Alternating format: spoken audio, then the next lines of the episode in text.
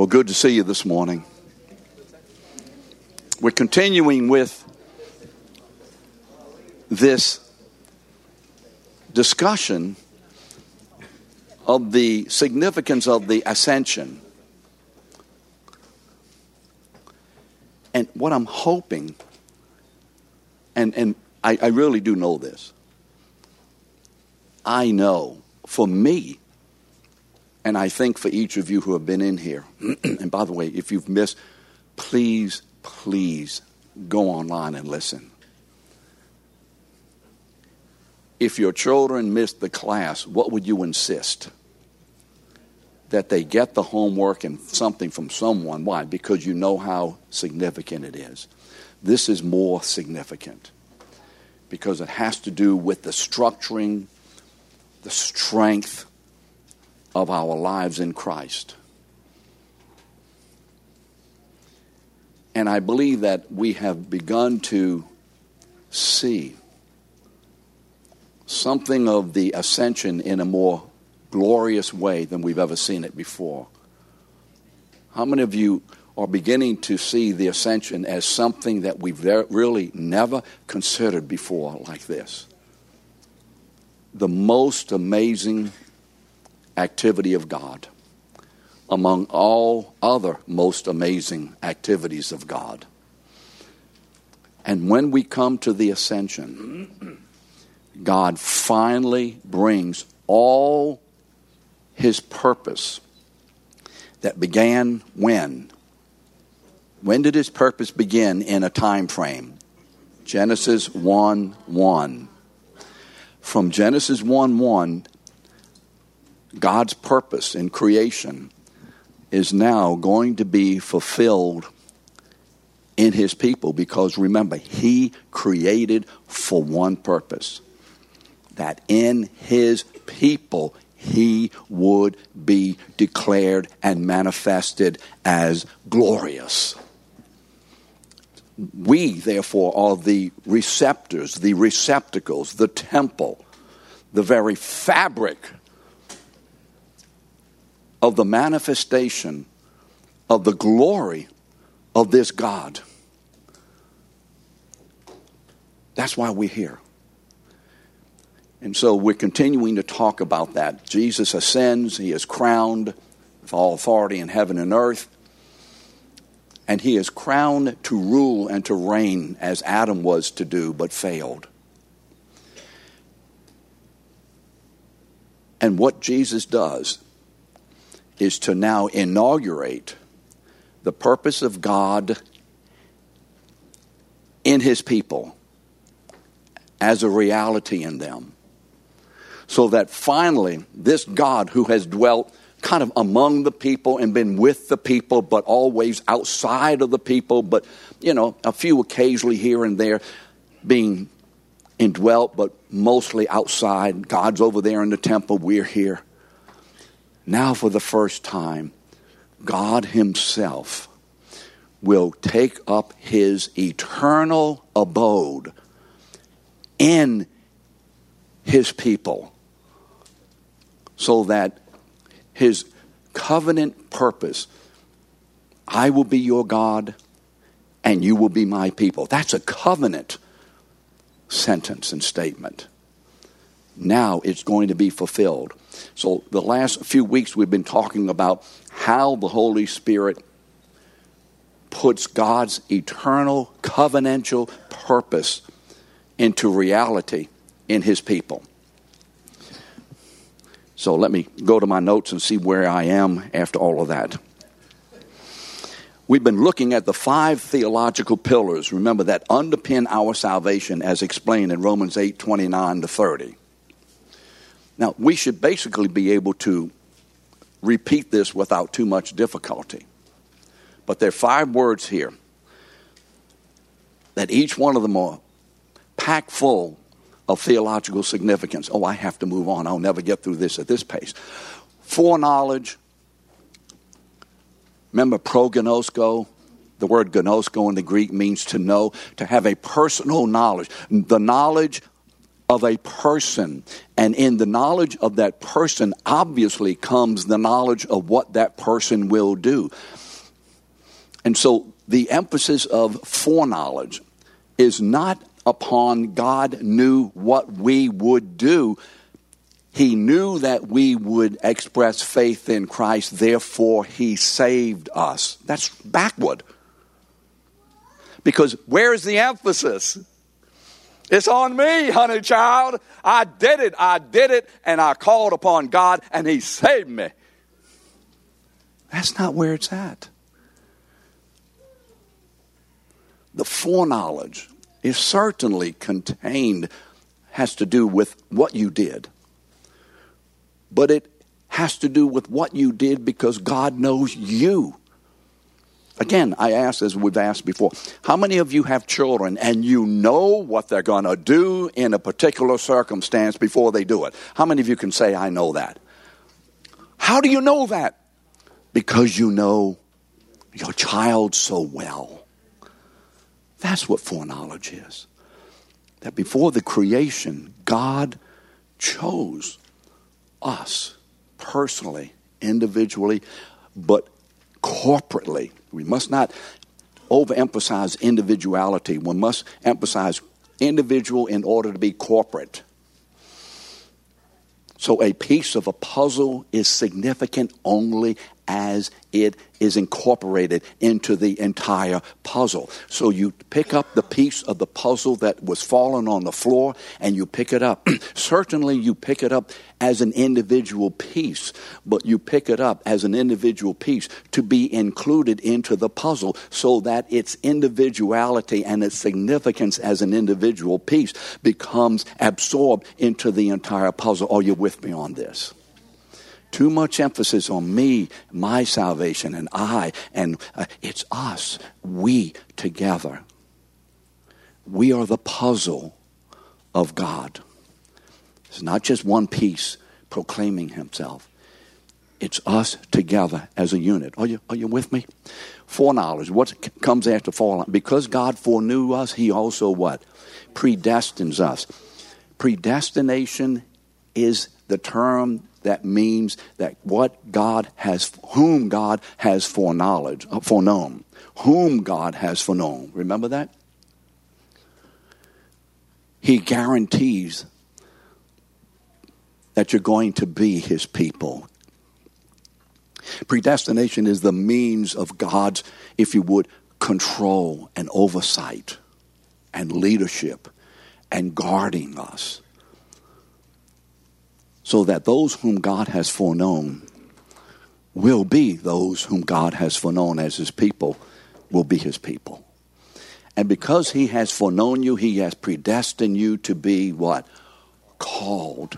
The great eternal summons of God come into my house. Come into my house. Remember what Jesus said in John 10 My sheep hear what? My voice. You know that you know it. All the sheep are gathered in this big, big corral outside of Jerusalem. They're all all the shepherds bring their sheep in. And so how does the shepherd gather his sheep? He makes certain noises and calls. Are you familiar with this? And so when a shepherd makes a certain call or noise, those sheep that are familiar with that call get up and go. The call, the noise, if you would, is heard by all the sheep but only them to whom who belong to the shepherd respond. The gospel call goes out into all the world. But in the call, the voice of the Son of God is heard by those whom God has foreknown to be predestined to be called by that gospel call. Amen? Are you with me on this? That means this that they ain't no sheep that will not hear the master's call. It's impossible for a sheep who is foreknown and predestined, it is impossible for a sheep who is foreknown and predestined not to hear and respond believingly and receivingly to the call of God. Can you say amen? amen. So that means this don't be so preoccupied with the way we evangelize and how we come across. That's important. But be more preoccupied with the fact that God is using us as megaphones of His voice with the gospel. And when we share the gospel and when we live the gospel, those who are the pre, foreknown to be predestined to be called, they will hear. Amen. They will hear. So that's where we are today. So all of this is great.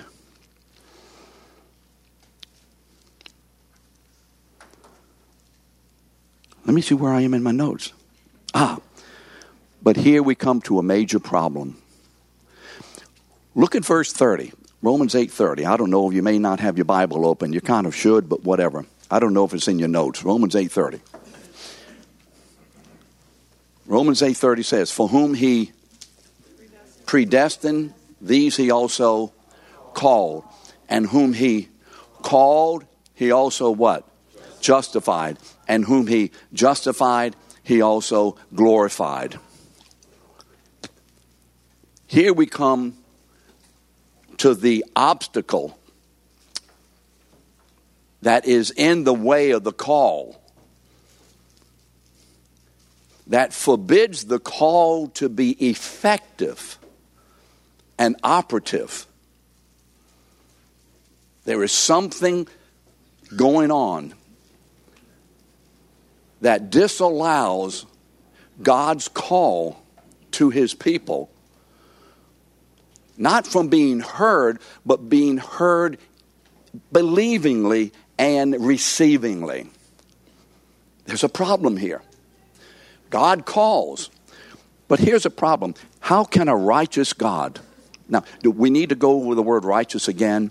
That means right in any and every category and in every in any instance, absolutely in his nature. God is right. In everything he does, he's what? In everything he does not do, he's still what? Every decision he makes is, every decision he doesn't make is right. Righteous. He's the only righteous being in creation. But how can a righteous God call an unrighteous people to himself?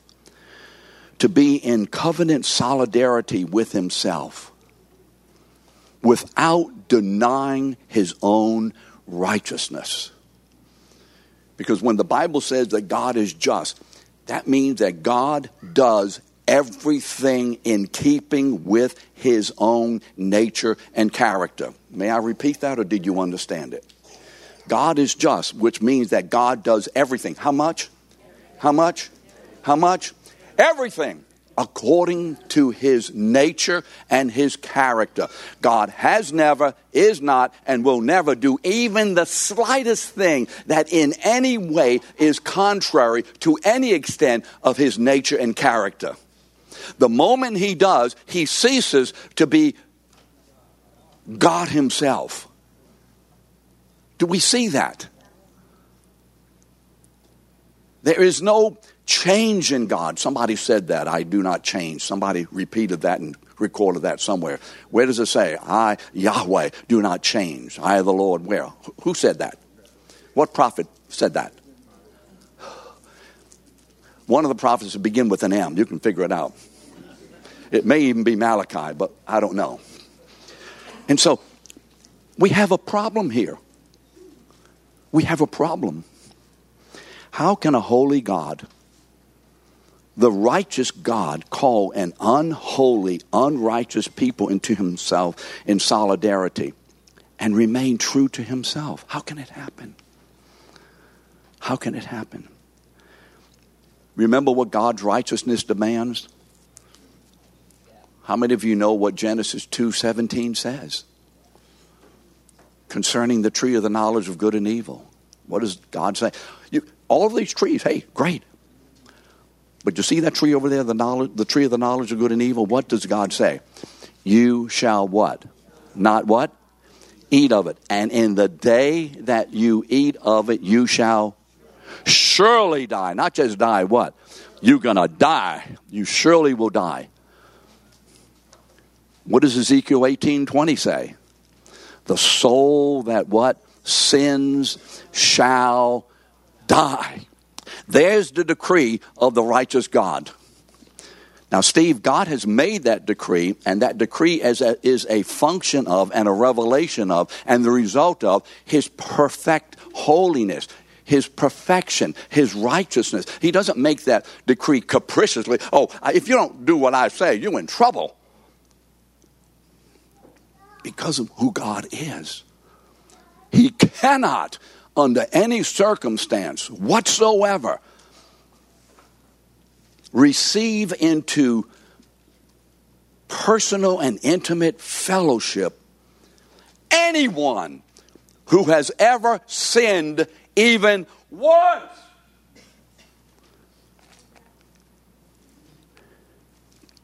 One sin by one man, one time, condemned the world.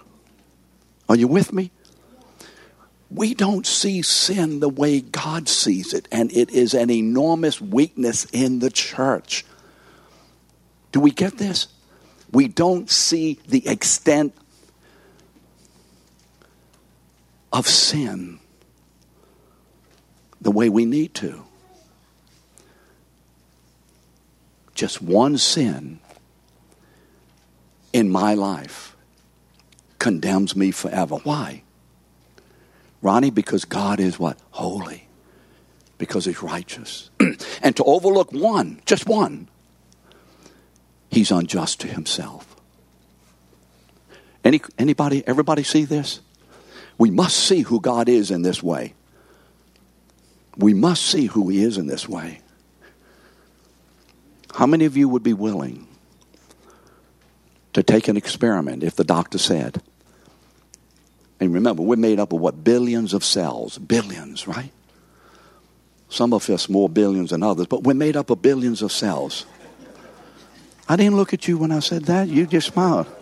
No, no, I wasn't thinking of you. I was thinking of A.J. DeShary. Look, billions of cells.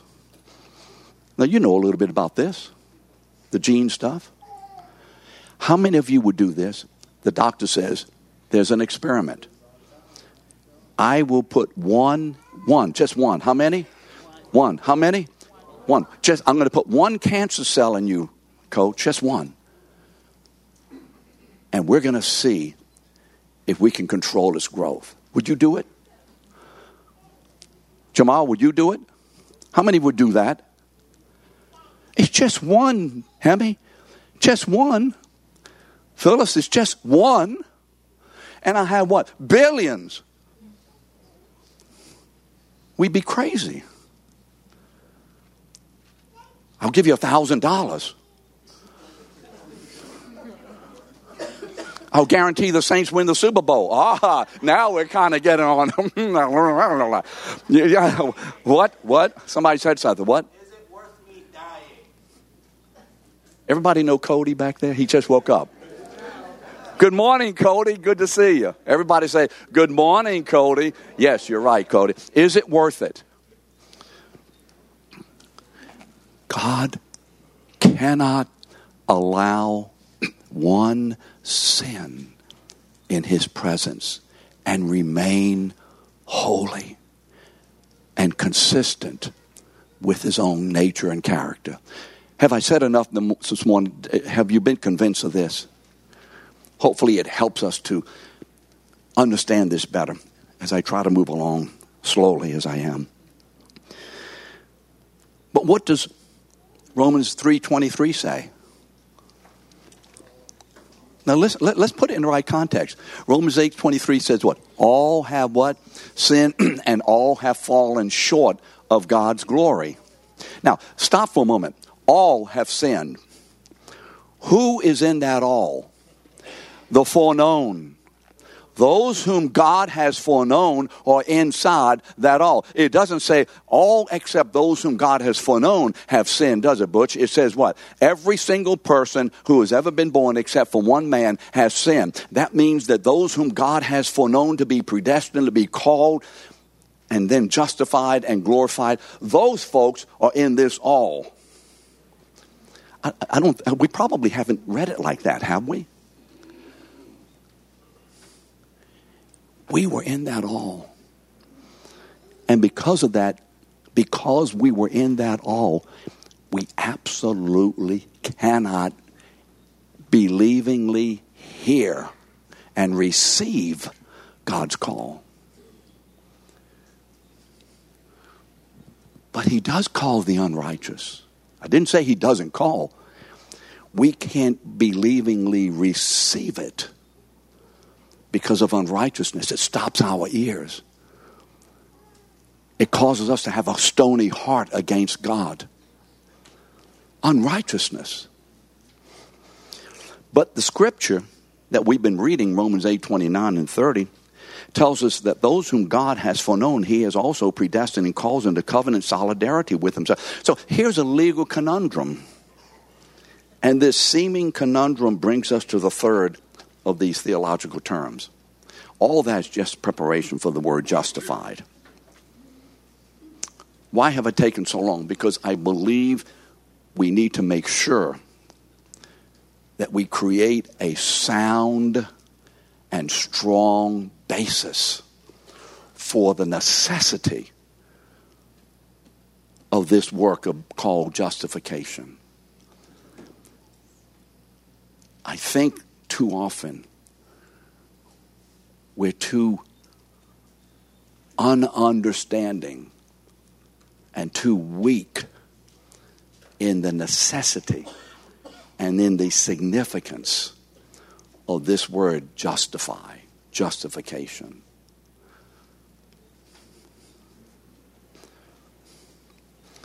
The word justify, justification, justify, justified.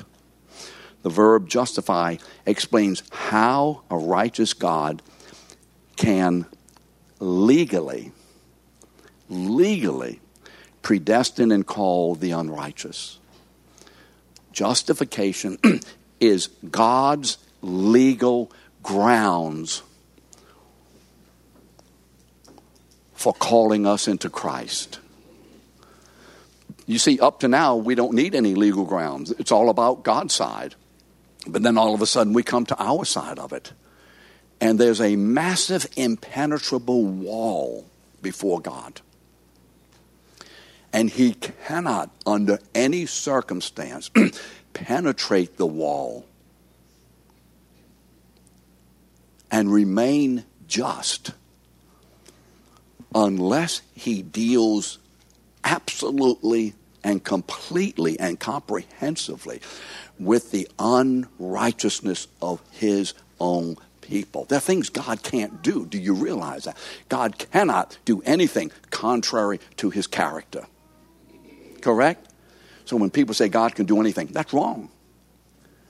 He cannot do anything contrary to his character and remain true to himself. So, what is justification?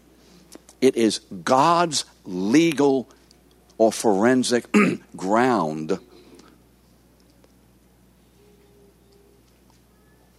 for calling us into covenant solidarity, unity intimacy and fellowship with Himself. There must be a legal basis for God predestining us. You see, the verb justify is a forensic or a legal verdict by a judge declaring a person to be judicially or legally not guilty before the law. Why do I emphasize judicially or legally not guilty before the law? Because you see, we as believers need to make real sure that justification does not mean that we are innocent. How many of you know that there have been many folks that the jury said not guilty who were not innocent? Hmm? Does the word not guilty mean you innocent? No. The word not guilty has nothing to do with innocence. The word not guilty has to do with your standing before the law.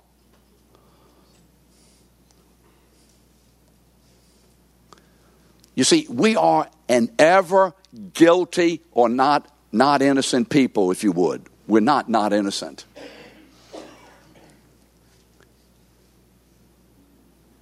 And there is a judicial declaration by the judge of the world that must be made over each one of us before the bar of God's law that says, in spite of the fact that these people are guilty under the law, God will proclaim them or judge them or declare them as what? Not guilty.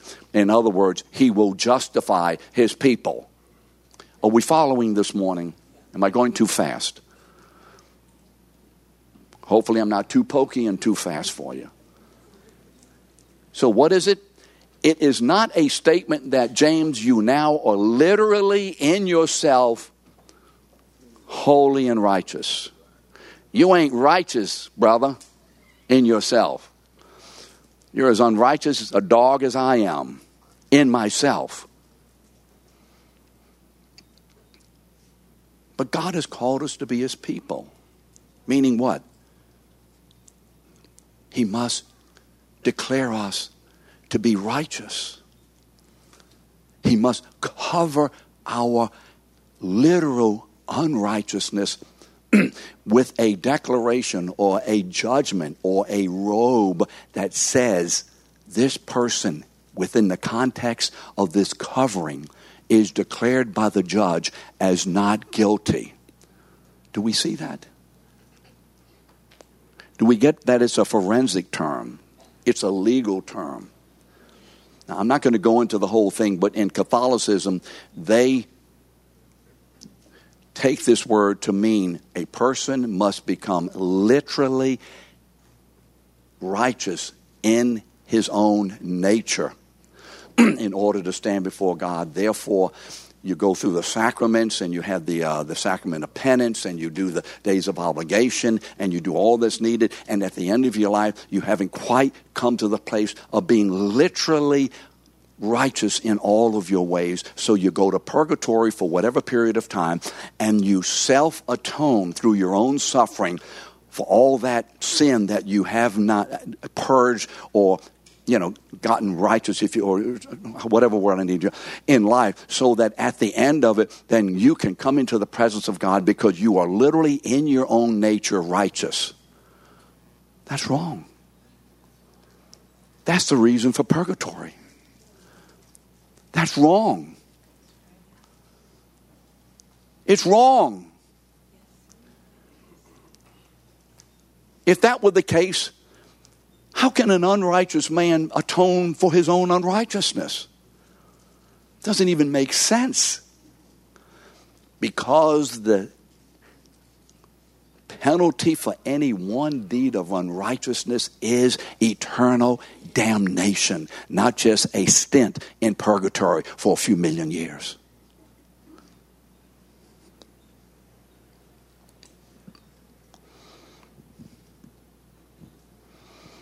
Let me skip some of this.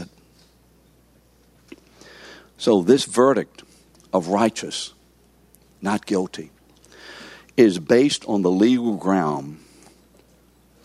Here's the legal ground. God must create a legal ground. Here's how He does it God must create a legal or forensic basis for His verdict of righteous. The verdict is based on the legal ground that Yahweh Himself,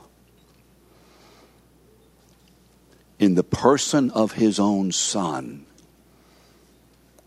who takes on our humanity as a man, because one man sinned, then another man will come.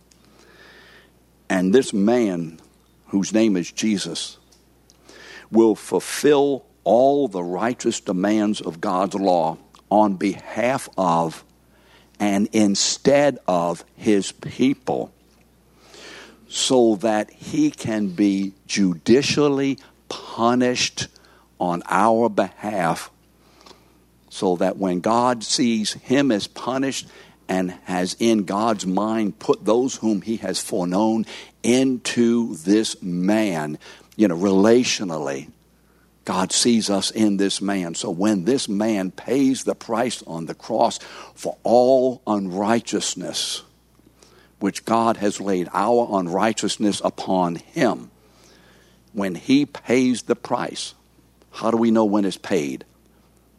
John 19 30. It is paid for. Paid for. How much of it? All of it. For how long? Forever. And when that happens, God then sees us in his son, who is our representative and who is our substitute at the cross, representing us in his holy, righteous, without sin life, and substituting on our behalf payment, the payment of the curse of the law, which is death. Amen? He represents and substitutes. And we are there. How do I know we're there? What verse says I was there? I made that up, didn't I? We were there. What verse says that? For goodness sakes, class, come on. Galatians 2.20. I have been crucified with Christ. It is no longer I who live, but Christ who lives in me. And the life that I now live by faith in the Son of God. Did I miss? How did I say it wrong? I said something wrong. And the life that I now live, I live by faith in the Son of God who loved me and who gave himself for me. Belinda, you were there. And you didn't even know it. Surely you were there, but you didn't know it. And when we found out about it, is the day the Holy Spirit birthed us into the kingdom.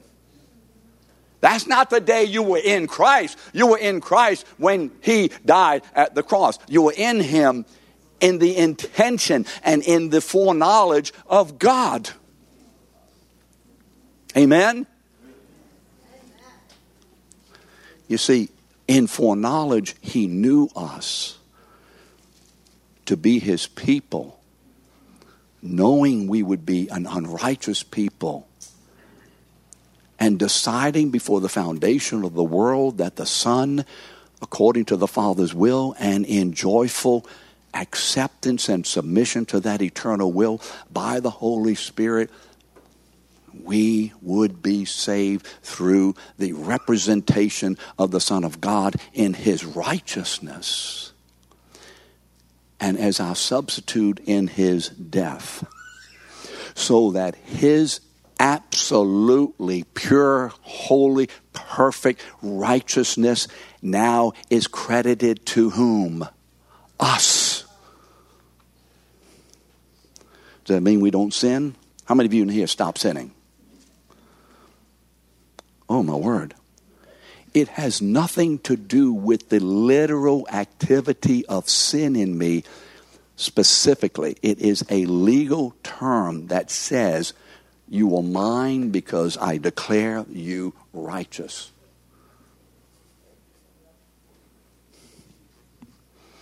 Yahweh accomplishes this in the person of the incarnate Son, whom He appointed to be our righteous representative and our divine substitute. Listen to this from Isaiah 53 4 through 6. Is it in your notes? Do they have bold words in there? If you don't have it, circle the word He every time I read it.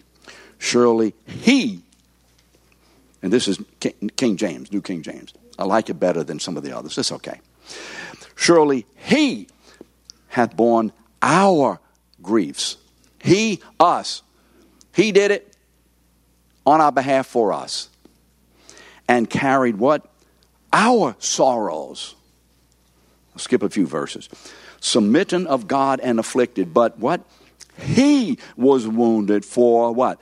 Our transgressions. Do you see the substitution here? He was bruised for what? Our iniquities. Do you see the substitution of the Son of God? And the Lord hath laid on him what? Our iniquity. What does that mean?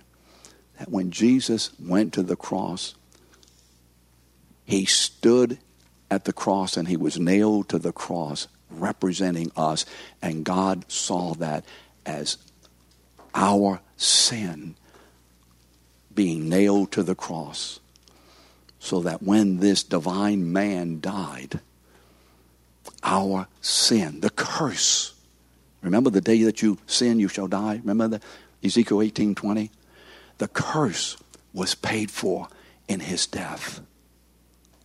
So that in his resurrection, his eternal life may be given now to his people who have been declared righteous because of his life and death. Justified. Justification.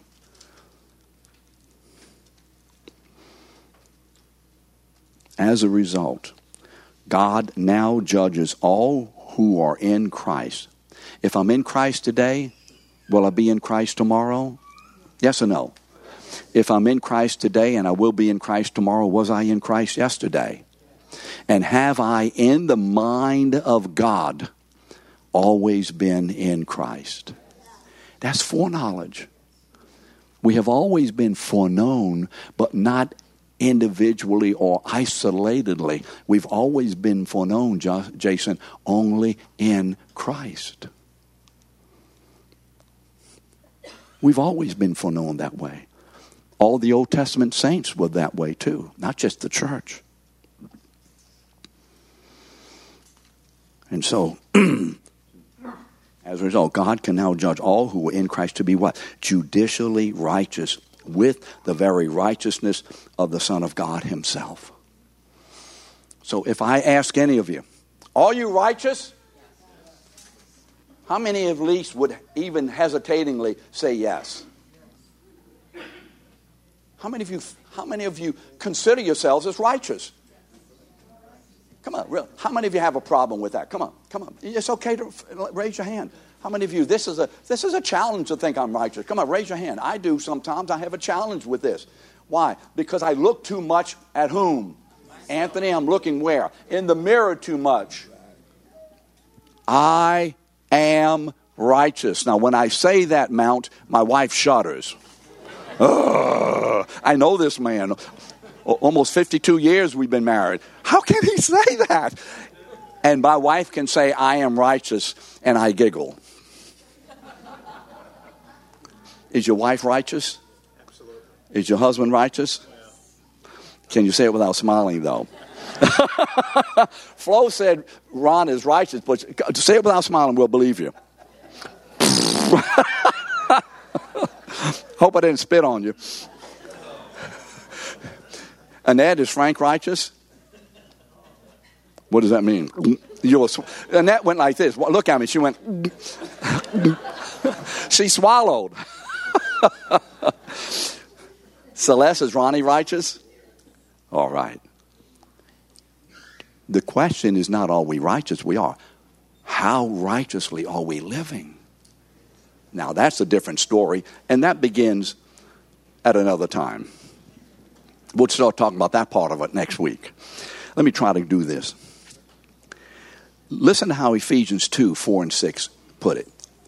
Remember what we said in Christ, in Christ, foreknown in Christ, our representative, our substitute. But God, being rich in mercy because of his great love with which he loved us, even when we were dead in our trespasses. When we were dead in our trespasses. When we were dead. This is a long time ago. Made us alive together. What? With Christ. Union with Christ. Covenant solidarity with Christ by grace you've been saved, and raised us up what? With Christ, and seated us with Christ in the heavenly places in Christ Jesus. All of it is about God. And all of this declares the glory of God. When God justifies a sinner, first, he judges him as forgiven. when God justifies a sinner because of the death and resurrection of Jesus. And this comes to us in the Holy Spirit, which we'll talk about next week. He first declares us as what? Forgiven. Forgiven of how much? Colossians 2:13. How many? All trespasses. 1 John 1 7, the last part of it. The blood of Jesus, God's Son, cleanses us from what? All. All of it. Forgiven of how much? All. No more penance. Jesus paid the price. He first does what? Declares us as, for, un, uh, as forgiven. How? In Christ. Then, not only does he do that, but then look at number two. Do I have that? Do you have it on there? He credits us, declares us with the very righteousness of the Son of God.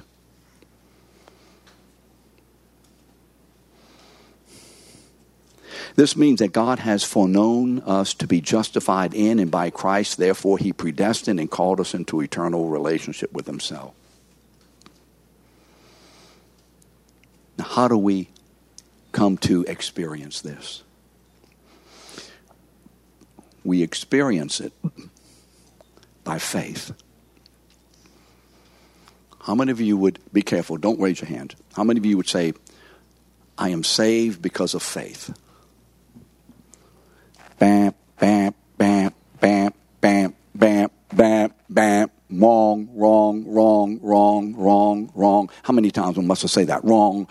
I am saved because of my faith. Wrong, wrong, wrong, wrong, wrong. I am saved because of the righteousness of Christ. Can we begin to get away from putting ourselves into the center of this? That what I do, causes my salvation. It's what Christ did. Amen. We will not tolerate anything less than that because that's where God is. So, what is faith? faith is the gift of God. What does Romans 5 5 say? We also rejoice what?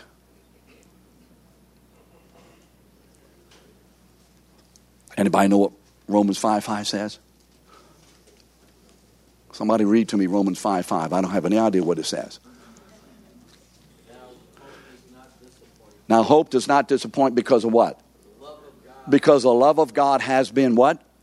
Poured out in our what? Hearts by the Holy Spirit who has been given to us when the Holy Spirit is given to us. Ezekiel, remember 36, verses 25 to 27.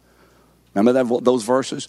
When the Holy Spirit is given to us, He takes that stony heart. Did you see the movie?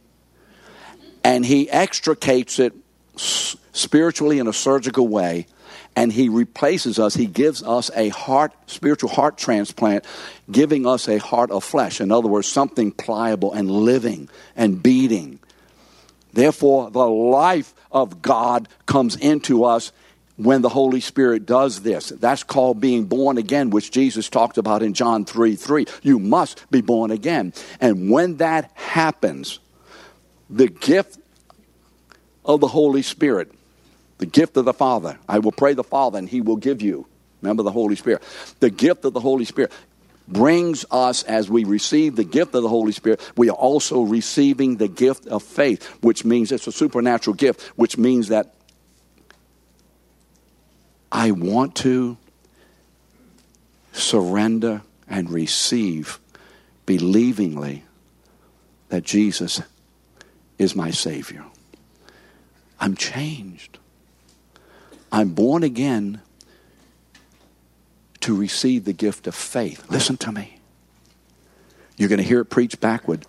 I'm born again to be able to exercise faith, to receive. Faith is not a work, it's a receiving. How many of you tell your children, I will give you a gift if you do one, two, three? Is that a gift or a wage?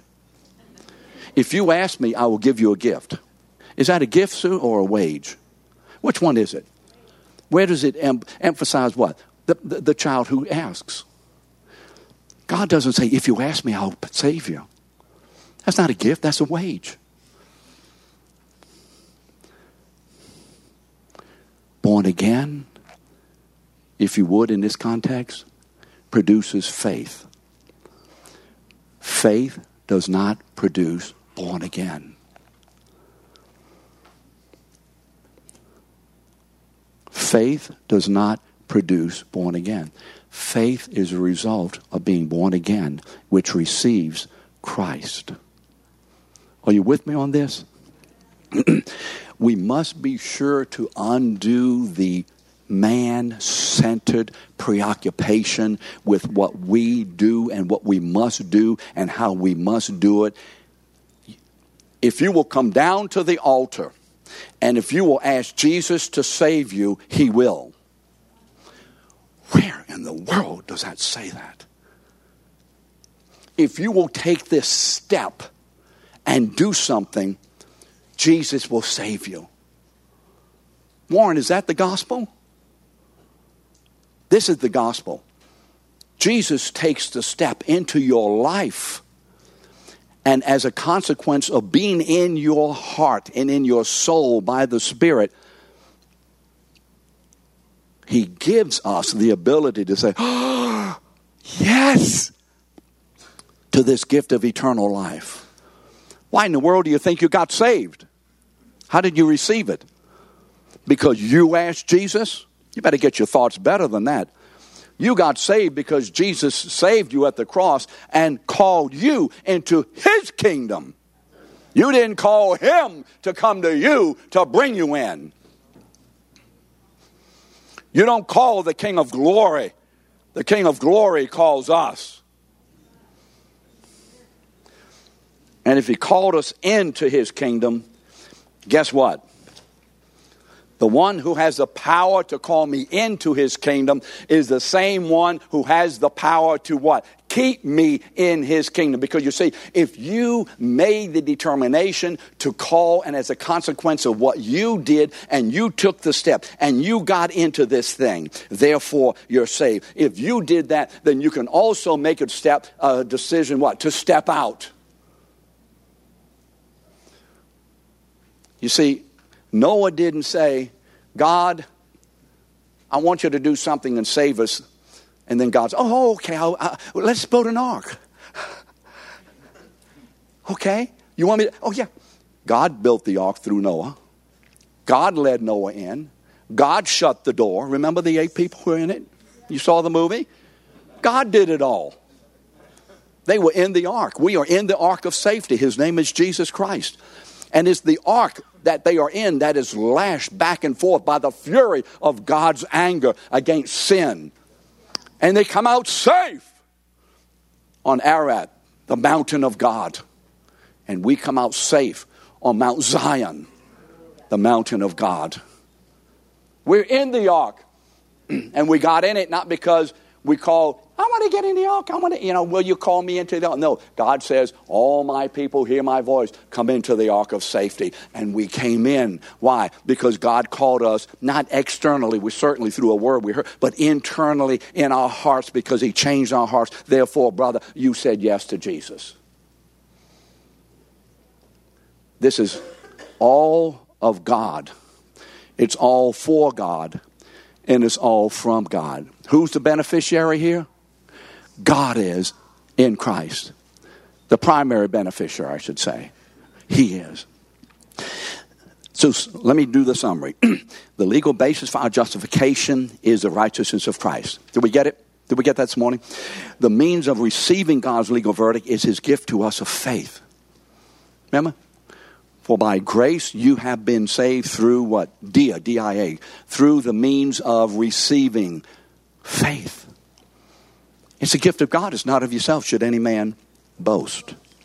Therefore, we are justified by the righteous life of Christ and receive God's judicial verdict by the gift of faith that Christ in Christ alone. And where do we get the gift for faith? When the Holy Spirit comes into us in being born again.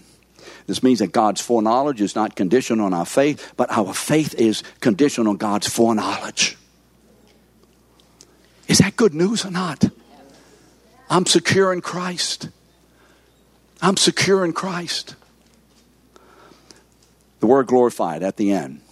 Last word in that verse 30. Those whom he glorified.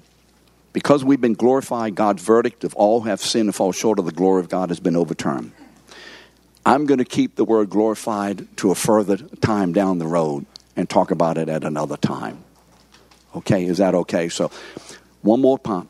These five words are in the aorist, A O R I S T, the aorist tense, which means it is a completed past action of God that has continuing present day effect. This is a done deal, if you allow me to say it that way. Why? Because God has done it in Christ, determining it before the foundation, making it right on the actual in the, found, uh, in the uh, world, and applying it by the Spirit to be fully culminated in eternity. See you next week.